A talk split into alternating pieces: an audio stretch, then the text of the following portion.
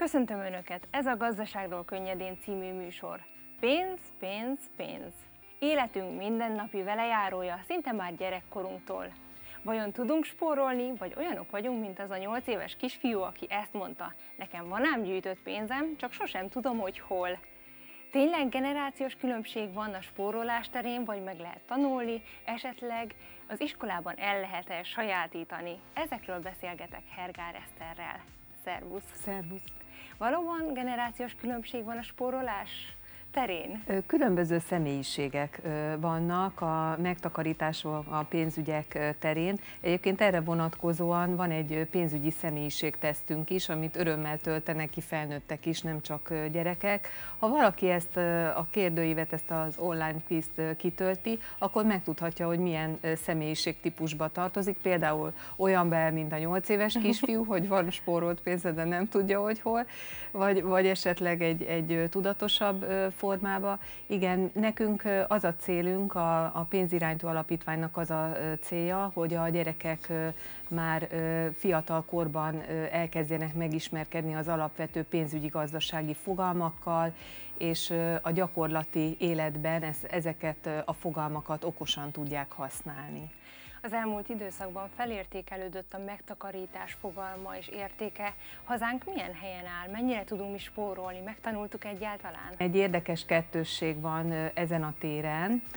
A pénziránytó alapítvány rendszeresen végez felméréseket a pénzügyi ismeretek, pénzügyi tudatosság terén, és azt tapasztaljuk, hogy 2010 óta egy olyan folyamat következett be, amely azt mutatja, hogy a lakosság, a fiatalok is egyre jobban tisztában vannak az alapfogalmakkal. Mit jelent az infláció, mit jelent a családi költségvetés bevétel, viszont mit jelent a kamat, a kamatos kamat, viszont ezeket az alapfogalmakat, amelyekkel tisztában vannak, a gyakorlati életben már nem tudják olyan jól hasznosítani. Európai Uniós szinten általában a, tehát a, az uniós átlagnak megfelelő most a, a tájékozottsági szint, viszont ahol le vagyunk egy kicsit maradva a, az átlagtól, az a, a már megszerzett tudásnak, ismeretnek a, az életbe való megfelelő átvitele.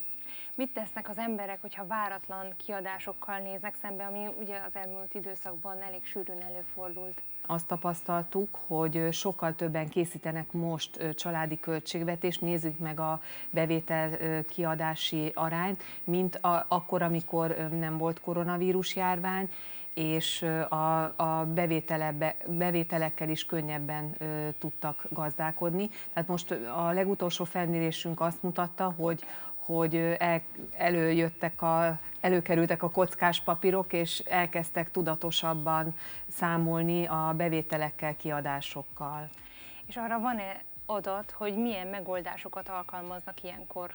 Amivel így maguknál tudják tartani a pénzt, jobban utána tudnak nézni. Az alapítványunk azzal foglalkozik, hogy az alapvető ismereteket átadja a lakosságnak. Mi elsősorban a, a fiatalokkal foglalkozunk.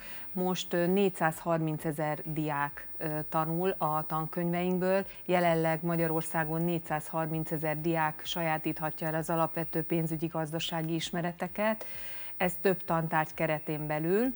Egyrészt van a választható tantárgy, általános iskolában is és középiskolában, ahol ezt, ezt, ezeket az ismereteket tanítják a tanárok, másrészt pedig beépítettük a, ezt a tananyagot a környezetismeret és a matematika tantárgyakba is.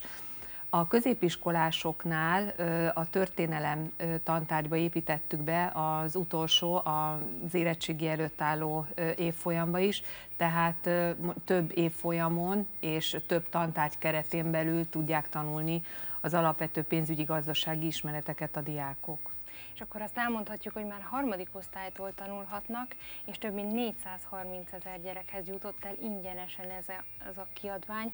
Több kiadvány is van, meg vannak rövid filmek, tematikai füzetek, tematikus füzetek különböző témakörökben. Mondanál le példát, hogy milyen témakörök vannak? Az idei év újdonsága, az idei tanév újdonsága az, hogy általános iskolás harmadik és negyedik osztályában is lehet ezeket az ismereteket tanulni. Korábban ötödiktől volt ez lehetséges. Egyébként az első tankönyvünk, az első ilyen tankönyvünk 2016-ban jelent meg középiskolásoknak.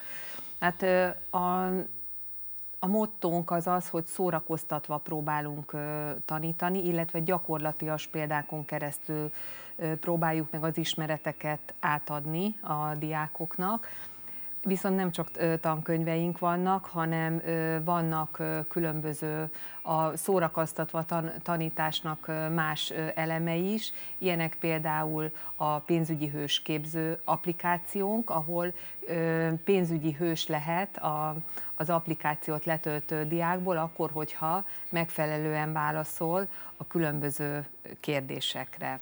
A, egyébként valamennyi tankönyvünk online is elérhető, minden évben jelentősen növekszik az online letöltések száma. Idén 52 ezer letöltésünk volt, ami azt mutatja, hogy a tanárok is egyre nyitottabbak az, az ilyen módon való tanításban. A tanárokkal kapcsolatban fontosnak tartom azt, hogy tanár továbbképzéseink is vannak. Eddig több mint 6000 tanár vett részt a képzéseinken valamennyi képzésünk, példatárunk, tankönyvünk, munkafüzetünk a Magyar Nemzeti Bank támogatásának köszönhetően ingyenes. Nagyon sok gyerekhez már eljutott, de mi van azokkal, akik szeretnék ezt az információt magukének tudni, akkor hogyan értesülhetnek erről, vagy kinél jelentkezhetnek? A pénziránytű alapítványnak van egy honlapja, a pénziránytű.hu, ott lehet jelentkezni, mindenkinek, minden érdeklődőnek ingyenesen eljuttatjuk a tankönyvet. Egyébként a tankönyvet a Kelló tankönyvellátón keresztül kapta meg valamennyi iskola, aki ezekből a tankönyvekből, példatárakból, munkafüzetekből kért. Nagyon fontos, hogy a gyerekek ezt hamar megtanulják, és ahogy te is említetted, hogy nagyon érdekes példákon keresztül, mert ugye legtöbbször a matematikát a nagyon sok gyerek nem szereti, mert száraz, elvon, de ugye a pénzzel való foglalkozás, hát attól a pillanattól kezdve, hogy megkapja az első kis zseppénzét, és olyan aranyos gyerek száj kommenteket is olvastam, hogy ő mindig, ahogy megkapja a zseppénzét, mindig elkölti, és akkor a szülei meg rászólnak, hogy ezt nem kéne, és ezt ő így nem érti, hogy miért kéne spórolni. Tehát, hogy ez nagyon fontos, hogy időben megtanuljuk, hogy hogyan kell spórolni, és így, hogy a gyerekek megtanulják, mennyire vannak hatással így a családi költségvetésre, hogy mennyire hallgatnak a szülők a gyerekekre ilyen esetben. Voltak már ezzel kapcsolatban nekünk is visszajelzéseink. Valóban biztos van olyan is, amikor a gyerek figyelmezteti a, a szülőt. Mi a példáinkon keresztül azt próbáljuk megmutatni, hogy hát a költségvetés tervezése nagyon fontos. Nyilván ezt máshogy mondjuk el, vagy magyarázzuk el gyereknek, aki harmadik osztályos, és máshogy, aki már érettségi előtt áll, de a tudatos tervezés, a tudatos pénzügyi magatartás nagyon fontos ezért van az, hogy a, a példáinkat, valamennyi példát az életből merítettük. Tehát vannak hitelfelvételi példáink, vannak olyan példáink, példáink hogy számolja ki azt a diák, hogy, hogy mennyi lesz betegszabadság esetén a, a fizetése az édesapjának, és az összes játékunk is a gyakorlati életre alapoz. Van az Értem a pénzem társas játékunk, ezt egyébként bárki játszhatja, 8-tól 99 évesig, tehát, és online formája is van ennek a játéknak, és a tanárokat is megpróbáljuk belevonni ebbe az edutainment típusú oktatásba. És milyen visszajelzések érkeznek, hiszen vannak ilyen versenyek is, ahol megmérettethetnek a diákok? Versenyeink, pályázataink szinte folyamatosak, a, szintén fenn vannak a honlapunkon, illetve a, a pénzmúzeum.hu oldalon valamennyi pályázatunk, versenyünk. Örömmel tudom mondani, hogy, hogy nagy a jelentkezés. Sokszor valakivel együtt szervezzük ezeket a, a játékokat, például a pénzügyminisztériummal együtt, vagy a, az értéktősdével együtt. Én úgy látom, hogy egyre nagyobb, minden évben egyre nagyobb az érdeklődés, és a tanárok részéről is. Nagyon sok hasznos információt tudhattunk meg, nagyon szépen köszönöm. Érdemes lesz megnézni ezeket a kiadványokat, a kis videófilmeket, nagyon hasznosak, és témára rá lehet keresni, úgyhogy érdemes lesz ezeket megnézni. Én megköszönöm a figyelmüket, további szép napot kívánok!